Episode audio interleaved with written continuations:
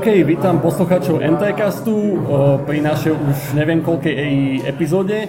Dneska sa samozrejme zo Žilverné z pivárskeho podniku a našim hostom je dneska Zuzana.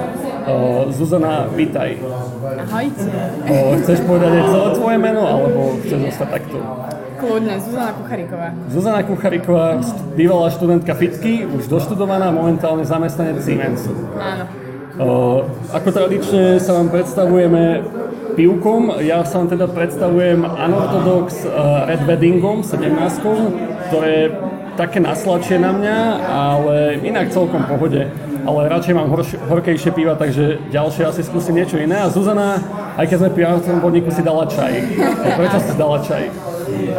Ja pivo nepijem, lebo mi nechutí, no. Jasné. Pohode, berieme. A aký je čaj? Ja som pohode. Čaj je zatiaľ horúci, no. Akože v tejto zime možno je lepšie ako pivo. OK, ale posuňme sa teda k samotnej tej hlavnej časti.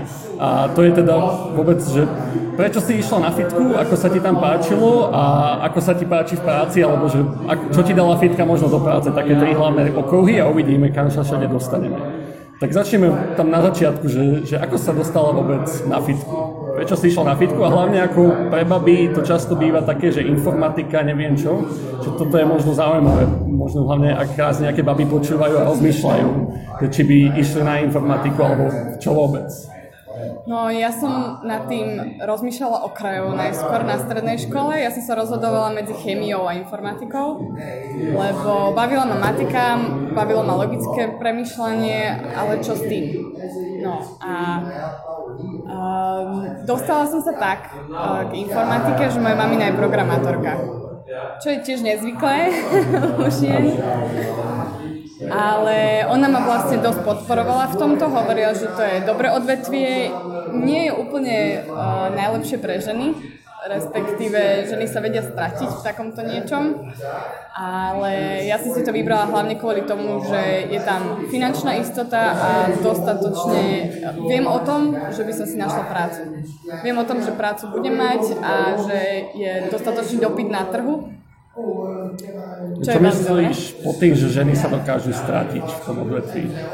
Možno ani nie stratiť, ale je to pre nich vo veľa prípadoch ťažšie ako pre mužov, pretože hlavne napríklad vedúce pozície. Lebo veľa ľudí v tom odvetví je takých, ktorí ťa nebudú počúvať len preto, že si žena. Nebudú akceptovať to, že môže byť vedúci človek žena. Toto je taký ten asi najväčší problém. Ale inak akože ja čo mám kolegov, tak zatiaľ žiaden problém. Ale akože máš pravdu, že ja som sa s takými stretol už názormi niekedy, ale našťastie, že býva to minimum, ale nájdu sa ešte. Ale tak možno skočím trošku do budúcna, že na fitke, aký si mala pocit? Teda tiež je tam akože stále drvivá väčšina chalanov, aj keď sa to percentičko zvyšuje z roka na rok, ale aký si tam mala pocit? Cítila sa stratená? V našom roku už bolo 10% žien, takže nás bolo okolo 10-15. Ale ja som sa tam cítila veľmi príjemne. Aj spolužiačky, čo som mala, sme si rozumeli, aj so spolužiakmi. Takže vôbec som necítila to, že by ma niekto ako keby podceňoval kvôli tomu, že som žena so spolužiakou. Skôr som to párkrát cítila z... ako by som to povedala? Zo strany cvičiacich a vyučujúcich. Ale to tiež iba veľmi málo. Jasné. A oni, myslím si, že tým, že čím viac žien v informatike a hlavne na fitke, tak tým ten trend je taký iný a hlavne viacej, tým, že je viacej žien v informatike, tak ľudia si na to viacej zvyknú. Jasné. Čiže možno je to taký nezvyk, nie ani že zlá vec. Ale hej, že nie je to určite príjemné, že nezavidím babám, určite to majú ťažšie v niektorých ohľadoch. V niektorých ohľadoch, ale v niektorých určite nie. Zase je to pre a proti. Niekedy asi sa ľahšie zase nepomôcť, keď niečo treba doučiť a tak. Asi áno. Ale hej, všetko má pre a proti, ale určite teda nevidíš to ako problém, že baba je z informatiky. Vôbec nie, akože ak sú nejaké posluchačky, ktoré posluchajú, tak ich k tomu vyzývam, lebo je to... Boli to najkrajšie roky mojho života na fitke, takže... Tak hádam, to ešte bude lepšie, že? ešte nie si taká stará, ale uvidíme. Dobre, vráťme sa možno ešte chvíľu na to obdobie pred vysokou školou. Ako už vieme, teda prečo si zvolila tú informatiku. Ale prečo STUčku? Sú predsa len však iné školy aj na Slovensku, aj v zahraničí, kopa študentov ide do Brna, dajme tomu. Ako si si vyberala školu, na ktorú pôjdeš? Ja som si vyberala medzi Bratislavou, Prahou a Brnom, lebo ja som zo Žiliny a nechcela som ostať v tom istom meste. Jasné. Aj keď som vedela, že informatika tam je dobrá, ale keď už som chcela v rámci Slovenska, tak som chcela to najlepšie. A to najlepšie je FIITka.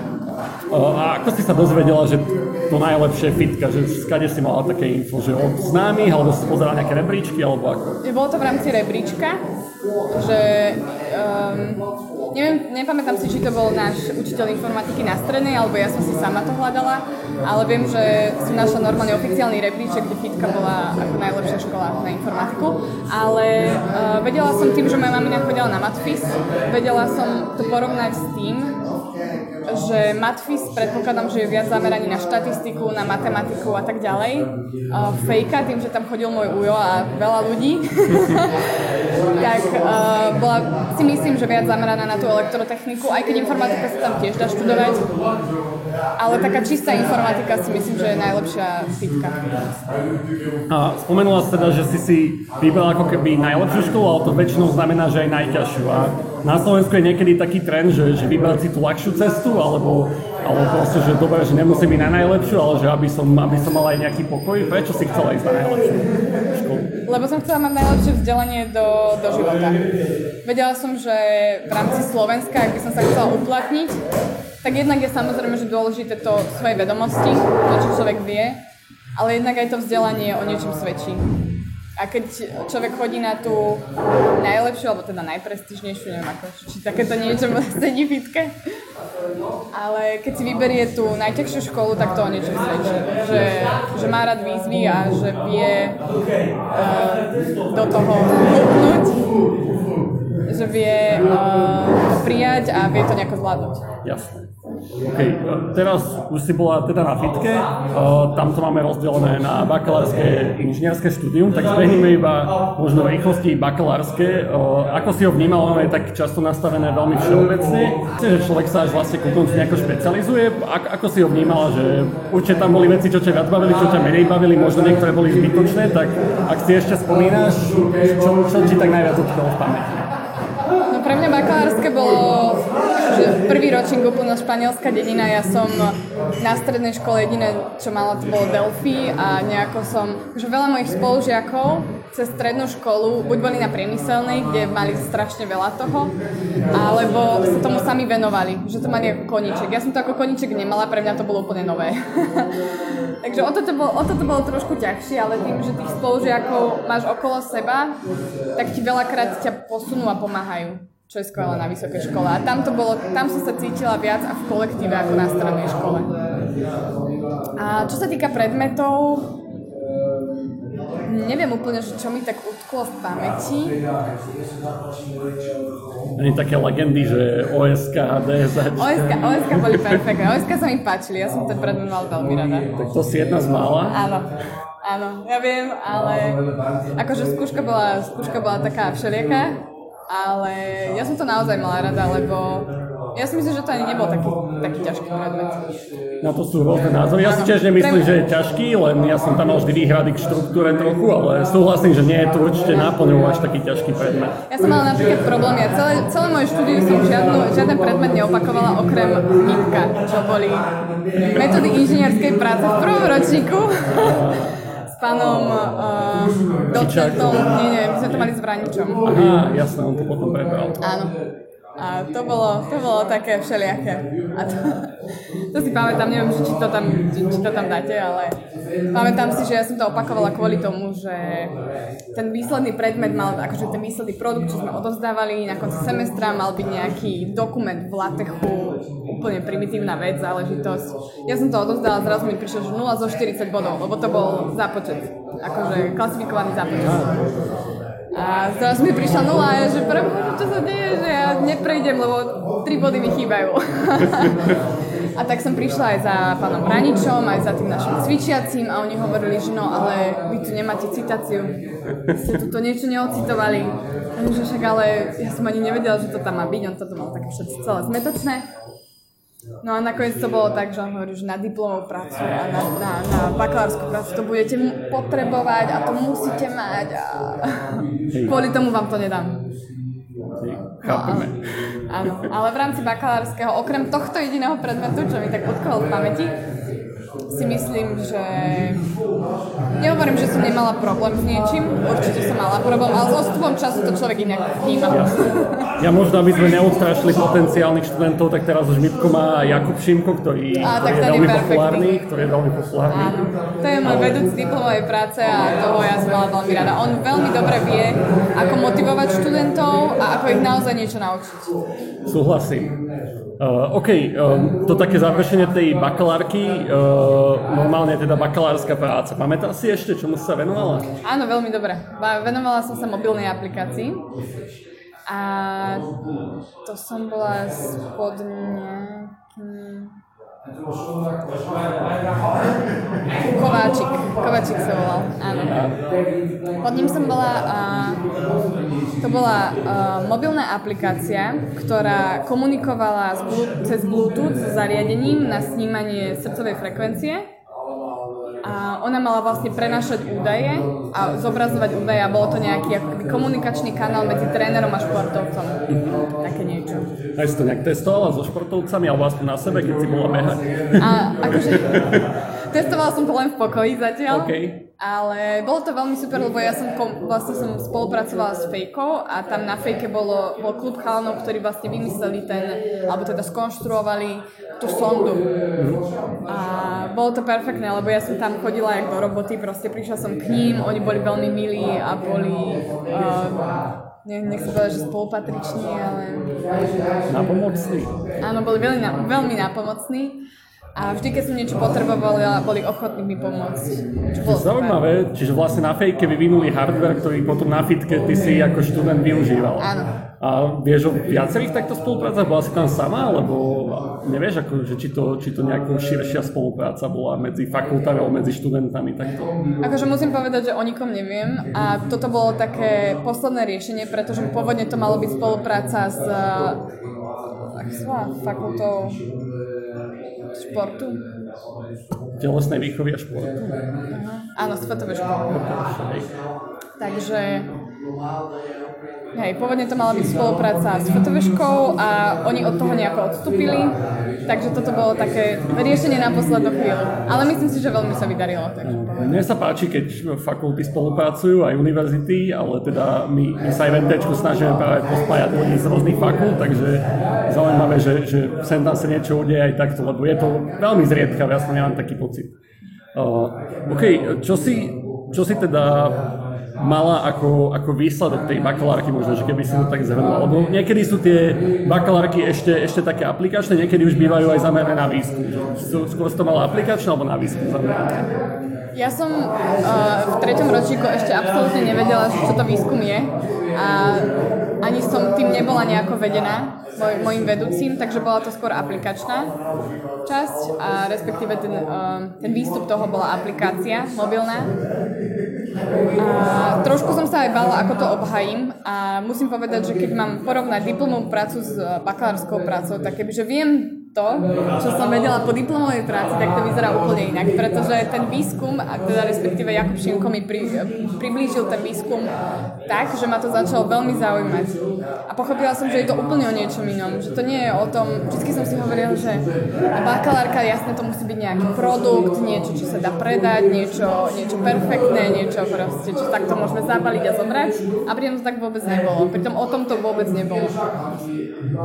Už sme načali teda diplomovú prácu, ktorú si mala pod spomínaným Kováčikom. Tam si prebrala taký tímový projekt, ktorý bol veľmi zaujímavý a ja som sa vlastne o ňom dozvedel od Kuba, lebo to je jeho taká vášeň, že vizuálny smog. A teda mal tímový projekt, ktorý viedol, ktorý sa tomuto venoval, ty si to potom prebral. Vieš nám to priblížiť, čo tam išlo? Áno, pôvodne to bola aplikácia, alebo respektíve webová aplikácia AdHunter, ktorá mala aj mobilnú aplikáciu ako externé riešenie, ktorým vlastne zberala údaje o reklamných nosičoch v mestách a tým vlastne sa snažila zbierať všetky informácie o nich Čo si pod tým máme predstaviť? Že aké informácie? Informácie znamená fotografia a miesto, kde sa nachádza. Informácie slúžia ako prvý krok k odstráneniu reklamných nosičov v mestách, pretože ako náhle budeme vedieť, kde sú rozložené a koľko ich je, budeme môcť povedať, že či je to protiprávne, ale nelegálne? Či sú nelegálne. Áno, v rámci diplomovej práce som prečítala viacero článkov, ktoré hovorili o tom, ako by mali reklamné nosiče v rámci Bratislavy, napríklad našeho hlavného mesta, byť rozmiestnené.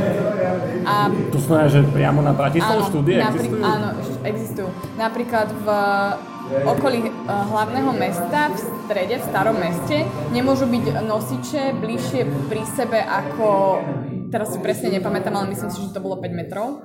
Čo veľakrát, keď som chodila, sama som naozaj tie údaje zbierala, som videla, že to tak nie je.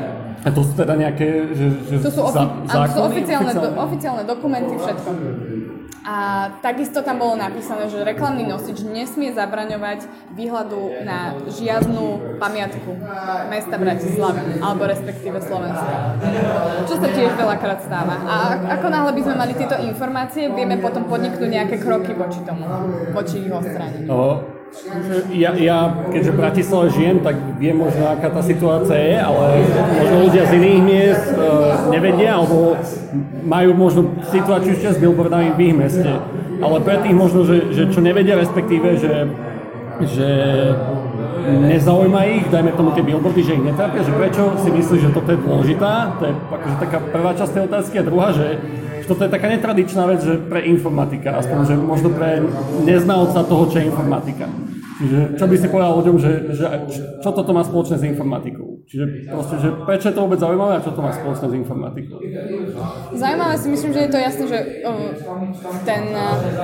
ten trend tých reklamných nosičov alebo ich umiestnenie je väčšie vo veľkomestách, to je jasné. Lebo tam je viacej potenciálnych zákazníkov, väčší tlak na médiá a tak ďalej.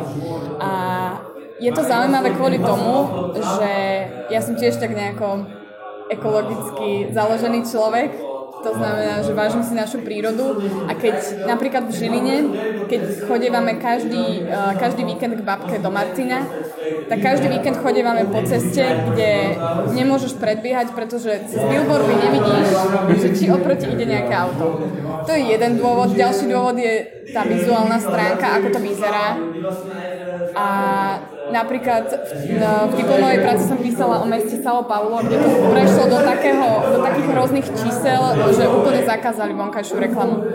A veľakrát som videla fotografie, ako to vyzeralo pred, ako to vyzeralo po. A myslím si, že z takého estetického hľadiska je to určite zaujímavá téma. A čo sa týka informatiky, je to zaujímavé v tom, že je to v podstate zbieranie dát a ich analýza. Je to zaujímavé v tom, že v rámci mesta to, čo som ja riešila, ten problém bola GPS lokácia. To znamená presná lokácia toho billboardu, nie toho človeka, ktorý ju fotí. A nejakým spôsobom som sa snažila zistiť, či už z obrazu, alebo z toho, ako sa ten človek, väčšinou to bolo z obrazu, kde ten billboard alebo ten reklamný nosič sa nachádza. To je celkom zaujímavé. Z pohľadu takého skôr počítačového videnia. Čiže ty si vyvíjala, dajme tomu, aj vlastné metódy počítačového videnia, alebo skôr sa snažila aplikovať niečo existujúce a spojiť to s tou lokáciou v rámci priestoru? Ja som v rámci predmetu počítačové videnie som toto začala riešiť, lebo vtedy som mala diplomovú prácu, tak to bolo asi najlepšie. A vyriešila som to, že na obraze som vedela detegovať štvorec, alebo respektíve obdĺžnik, ten billboard. Samozrejme, že musia byť isté dobré svetelné podmienky a tak ďalej, ale veľmi dobre to vychádzalo a boli veľmi dobré čísla z toho. Keď som túto metódu použila, potom na tú diplomovú prácu, tak som vedela som určiť, alebo respektíve používateľ určil, aký je to typ toho reklamného nosiča a na Slovensku takisto existujú rôzne typy reklamných nosičov, ktoré sú ako keby zaužívané. A tým pádom, keď vieme ten typ, ktorý má aký taký rozmer, približný, vieme, aký to má rozmer na tom obrázku, tak vieme zistiť, aká je vzdialenosť od neho. A toto bolo ďalšie. Ako vieme vzdialenosť k tomu nosiču a vieme, ktorým uhlom sa ten človek pozerá, vieme jeho takú akoby kvázi GPS lokáciu, tak vieme zistiť ako keby tú predpokladanú polohu toho nosiča. To je veľmi šikovné riešenie a pravdopodobne je to prvé, čo ma napadlo, že už som riešil nejaké komplikované veci a toto je veľmi šikovné riešenie. Áno, nevždy to bolo úplne 100% a samozrejme, že toto nebolo také, že zrazu ma to napadne blikne žiarovka, ale bol to normálny výskum, čiže boli tam aj pády, aj vzostupy, nebolo to nič také, že priamo čiara ideme do tohto. Jasné, ja len za to, že aby, lebo pre niekoho možno to počula, že jasné, však to je jasné, ale nie je to nikdy také priamočiare a predsa len vedie k tomu nejaká strastiplná cesta často. A spomenula si sama, že sú tam nejaké pády, nejaké vzostupy. Čo bol možno pre teba taký moment, či už pri tej diplomovke alebo počas štúdia, že taký low point, či už proste sa na to chcela vykašľať, alebo proste si iba už fakt bola znechutená, potrebovala si pauzu. Každý má iné štádia. Ja som sa párkrát na to chcela aj vykašľať, niekto proste takú situáciu nemá za celé štúdium. Aký bol, dajme tomu, ten tvoj low point? Nikdy som nemala pocit, že by som sa na to chcela vykašľať, to určite nie. Ale ja by som povedala, že low point je na konci každého semestra. Lebo človek je taký vyťažený, proste snaží sa naozaj proste získať tie najlepšie výsledky. Má toho strašne veľa, ešte skúškové už za chvíľu začína a ja si myslím, že FIITka je urobená tak, že cez semester človek maká, proste snaží sa, vydáva zo seba všetko a dostane aj tak 40 bodov, väčšinou na konci. A potom príde skúškové obdobie, kde ti stačia 3 dní, 4 dní, kedy sa naučíš na jednu skúšku a máš 40 bodov len tak, máš šmahom ruky, no. A ono to tak možno vyzerá, lebo tak tým, že sa venuješ tomu celý semester, tak ti to príde vlastne. Určite áno, určite potrebuješ tú prax a potrebuješ si to aj vyskúšať na to, aby si to dostal do mozgu, určite áno. Ale myslím si, že bolo by lepšie, kebyže ten semester je viac ohodnotí. Jasné. Na to sú rôzne debaty. Kľudne, akože, ak si sa nad tým nejako to zamýšľal, alebo proste, že čo ti na tom nejak najviac prišlo, nechcem povedať, že nefér, ale tak v podstate, hej, že a ja som niekedy mal pocit, že to rozdelenie nie je dobré, že čo podľa teba by bol taký dobrý spôsob, ako vylepšiť to hodnotenie? Alebo že počas štúdia každý si nad tým zamýšľal, že čo bol možno ten tvoj prístup, keby sme sa k tomu dostali? Jednak určite si nemyslím, že by to bolo dobre tým, keby sa to vymenilo. Bo samozrejme, že študenti sú proste prezieraví a snažia sa využiť každú škáru na to, aby sa nemuseli učiť. A veľa prípadov sme mali takých, kde sme cez semester mohli získať 60 bodov a ako náhle človek mal viac ako 56, tak sa na to vykašľal a neučil sa. To bolo jasné. Ale myslím si, že taký zdravý stred je 50-50. A veľakrát raz počas štúdia sa mi stalo, že na jednom predmete nám povedali, že v rámci semestra budeme mať bonusové body. Ale na konci semestra sme prišli na to, že tie bonusové body nie sú bonusové, ale že sa rátajú do tých 100 bodov na konci. Čo mi prišlo také dosť nefér. Čiže keď človek má naozaj informácie o všetkých bodoch, ktoré môže získať za semester, môže mať nejaké plusové niečo, dajme tomu, keď sa mu nevydarí zápočet alebo niečo podobné, že si to môže opraviť. To sa mi napríklad páčilo na matematickej analýze, kde... Ja som ešte zažila pána Sadka. Ja, on bol veľký pán. To bol najlepší učiteľ, akého som kedy zažila. A páčilo sa mi jeho spôsob, že mali sme 2 alebo 3 zápočty, už si nepamätám. A ten najhorší zápočet si mohol opraviť. To znamená, že naozaj si nemusel si mať svoj deň, alebo proste ti to nedošlo, alebo niečo podobné. A on si dal tú námahu, aby urobil nový zápočet, aby vytvoril písomku. A ty si sa znova toho mohol naučiť a on ťa len týmto ako keby týmto ťa motivoval sa to učiť viacej a viacej. Na ňom bolo vidno, že má za sebou roky odučené. Áno. A poznal som akože storky, keď bol mladý učiteľ, že bol strašná sekera, ale proste on s časom s ňou sa stal veľký pán pedagóg. A akože škoda, tak je to už pán na dôchodku, čiže nech si užíva odpočinok, ale je to škoda, že už ho nezažijú v novej generácii. Ja som si mala takú príhodu, Ja som vtedy v prvom ročníku chcela mať strašne všetky Ačka a chcela som byť strašne taká, alebo proste zo strany školy zvyknutá, že proste naozaj, to nie je až také, nehovorím, že ťažké, ale... No a prišla som na prvú skúšku a dostala som Bčko. Ale ja som vedela, že to viem lepšie proste. Vedela som, že tam boli blbé chyby, že to boli naozaj chyby, ktoré sa len... To boli blbosti, nebolo to o tom, že by som to nevedela, ale že som si niečo nevšimla.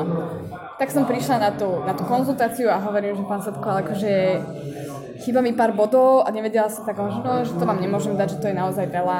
A tak ja neviem, že mám ísť znova na opravák proste. A on mi teda vysvetľoval, že ak chcem ísť na opravák, tak on mi musí dať FX. To znamená, že nemôžem mať to Bčko, ak budem mať horšiu známku. A tak som tam rozmýšľala, nevedela, že ja vám to uľahčím. X, FX. Čau. Takže som musela ísť na opravách. Ale musím povedať, že nakoniec som dosiahla to Ačko, čo som strašne šťastná. To je fakt, že Ačko, na ktoré som hrdá. Ale inak po tomto zážitku už mi to bolo po prvom, po druhom ročníku, už to človeku tak príde, že jedno. Áno. Hej, nie je to o známkach, je to o tom, čo si z toho odnesieš. Keď sme pri tom pánovi Sadkovi si to neodpustil, lebo som to ešte nikde spomenul tú historku v podcaste a sorry, že ty si tu host, ale skočím do toho len na takú malú chvíľu, ale fakt, že to bol veľký pán učiteľ a presne na poprvej skúške jeden príklad som tam asi 6-7 krát prepočítaval. Odovzdal som dve verzie, tú úplne prvú, čo som škrtol a potom poslednú, ale ani tá sa mi moc nepáčila. A potom asi 4 papiere s verziami som neodovzdal a on mi proste za tú škrtnutú verziu dal plný počet bodov a za tú poslednú, čo bola totálne zle, mi tam napísal, že pre Boha to, čo ste spravili. Čiže on bol fakt, že veľmi fair človek a veľmi pohode. A takých by malo byť viacej.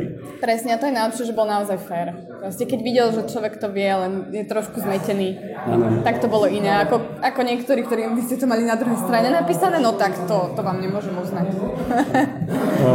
Možno uzavrieme štúdium, takú dosť dôležitá vec na FIITke, na inžinierskom štúdiu, tímový projekt. A vlastne aj tá tvoja diplomka, ty si pokračovala v tímovom projekte iného tímu. Čo si ty robila na tímovom projekte? Keby som ja vedela.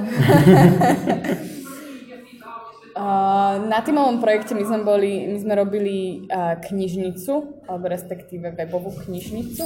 Dúfam, že to poviem dobre.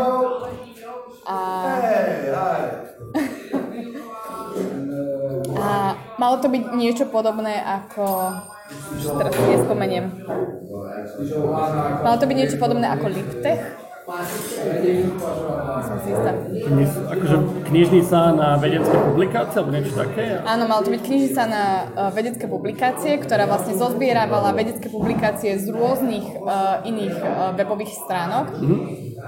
A poskytovala prehľad pre používateľa. Tam si mohol vyhľadávať, samozrejme, že to nedošlo do takého štádia, ale pôvodný plán bol, aby používateľ si tam vedel vyhľadávať podľa citácií, vedel si tam preklikávať a rôzne tieto závislosti tam boli zobrazené. Ale tak cieľanie tímového projektu nie je možno až tak, že dospieť nejakého finálneho produktu, ale práve naučiť tých ľudí pracovať v tíme. Dalo ti to toto, čo ti to malo dať? Myslíš? Alebo samozrejme, že nikdy to nie 100%, ale že bolo to užitočné? Ako sa ti to páčilo?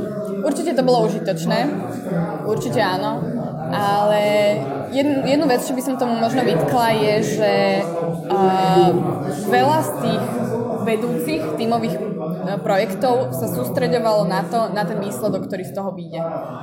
Čo si nevždy si myslím, že je to úplne to podstatné, pretože podstatné je to, aby si sa naučil v tíme nejako pracovať.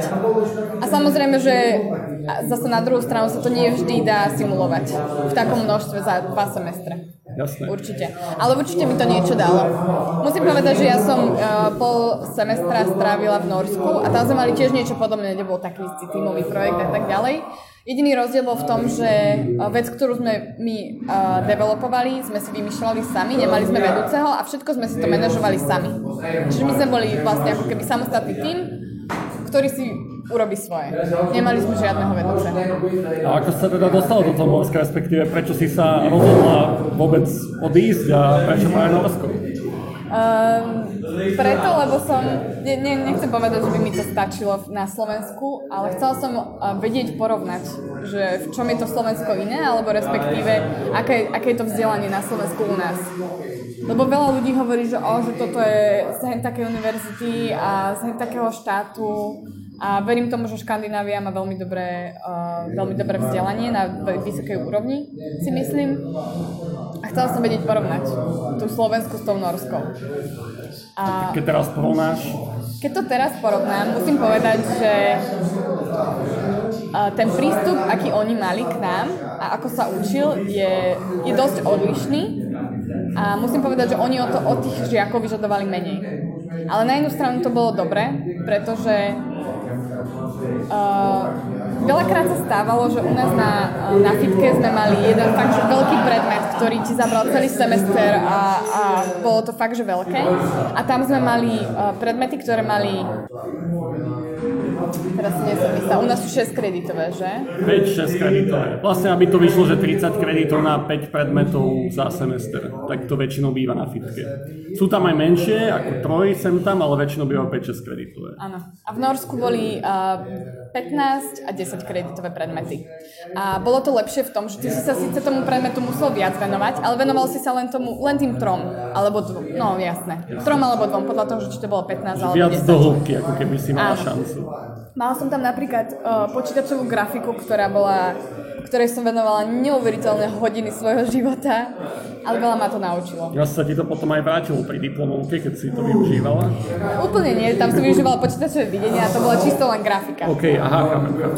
To bol trošku rozdiel, ale keď to mám takto celkovo porovnať, tak ten ich prístup k žiakom bol iný v tom, že naozaj sa veľakrát snažili motivovať tých ľudí. Nebolo to také, že by sa ťa snažili nachytať na niečom. Veľakrát to bolo také, že napríklad mal som jeden predmet, kde bola vizualizácia dát, ten bol perfektný a náš vedúci bol pôvodom z Viedne. A dlhé roky tam pôsobil na Viedenskej univerzite, na technickej a potom sa vlastne presťahoval do Norska.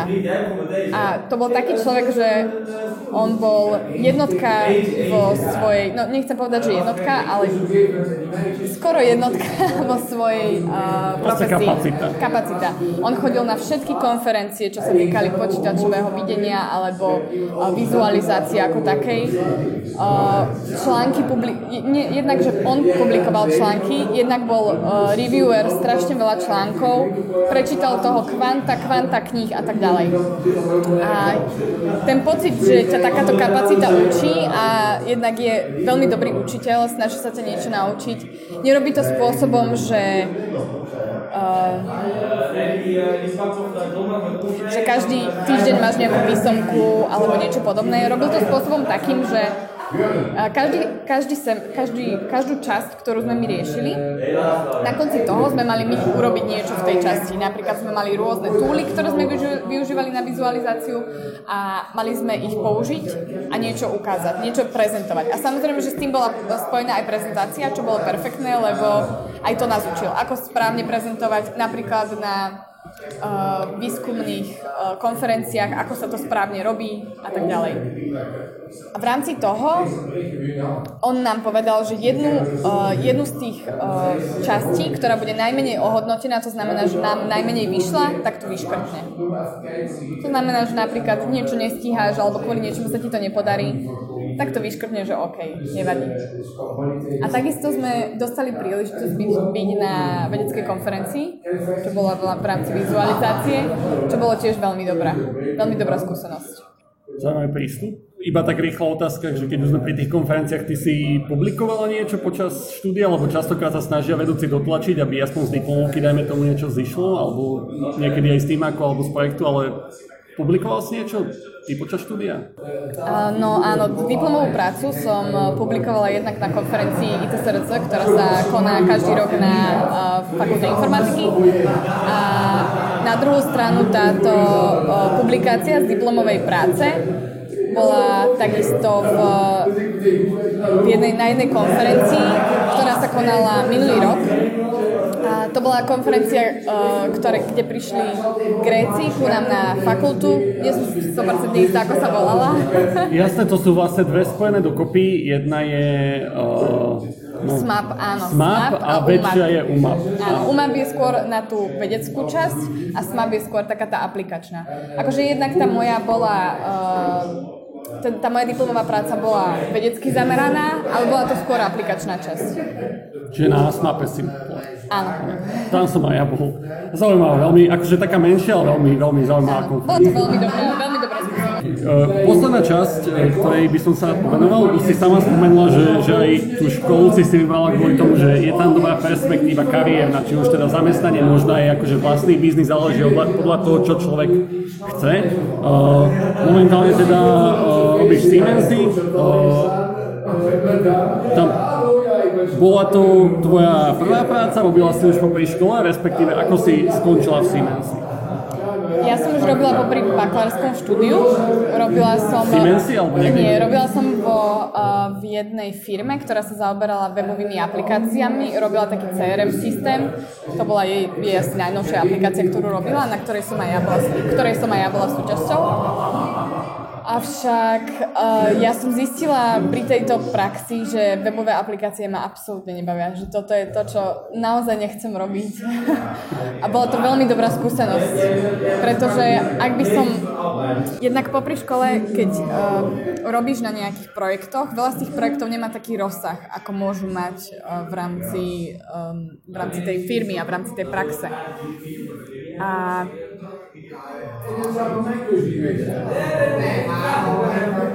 ja tým, že som si takto rýchlo našla robotu, respektíve skoro, tak som zistila, čo nechcem. Pre mňa bolo veľmi ťažké zistiť, čo chcem, tak som najskôr odfiltrovala to, čo nechcem. A tým som vedela, že sa chcem zamerať na niečo iné. Tie mobilné aplikácie ma vždy bavili a to som vedela, že to je niečo, čím sa chcem zaoberať, čo chcem rozvíjať, v čom chcem byť dobrá.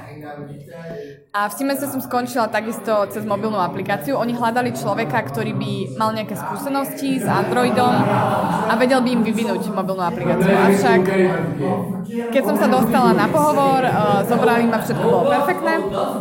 A robila som na mobilnej aplikácii asi okolo 3/4 roka, potom som odišla na pol roka do Norska a keď som sa vrátila, tak ma preradili na iný projekt, pretože mobilná aplikácia sa zrušila. Sa stáva v korporáciách. Áno. A hlavne ja som prešla na trvalý pracovný pomer zo študentského. A keďže som mala trvalý pracovný pomer, ktorý bol síce 70%, ale bol počas školy, počas posledného ročníka diplomovej práce, keďže som si v rámci Norska som si donesla viacej kreditov, takže som mala na posledný semester iba diplomovú prácu, čo bolo skvelé, a popri tom robotu. A pridelili ma na projekt protipožiarnych systémov, ktorý je asi 15 rokov na trhu. Je to fakt, že veľký projekt, v živote som na niečo takom nerobila a musím povedať, že je to pre mňa veľmi dobrá skúsenosť. A myslím si, že takéto projekty sa ani veľa z tých vecí, ktoré ja dennodenne riešim, sa nedá simulovať v rámci školy. Preto tá prax je veľakrát veľmi výhodná a veľmi dobrá a veľmi dobre je s ňou začať už popri škole. To som chcel aj načať, ale som teda začal, že niektorí ľudia majú akože taký negatívny postoj k tej práci popri škole. Väčšina, akože čo som sa ja stretla aj vyučujúcich, akože že nie, že by voči tomu presne to zakazovalo, ale nemajú radi, keď je to proste toho veľa, alebo čo, že ja súhlasím proste s týmto, že je to pozitívne, ale aký si myslíš, že je ten balans podľa teba, že medzi školou a praxou? Pre mňa ten balans bol taký, že ja keď som mala veľa školy, tak ja som robotu pustila.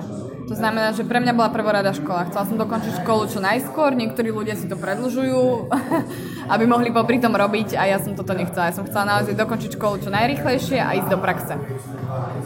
A myslím si, že veľa ľudí, ktorých, dajme tomu, škola až tak nebaví, alebo respektíve si povedia, na čo sa ja toto budem učiť, však to v živote nevyužijem, tak skončia so školou len preto, aby išli do praxe, lenže oni potom zistia, že tú školu je treba.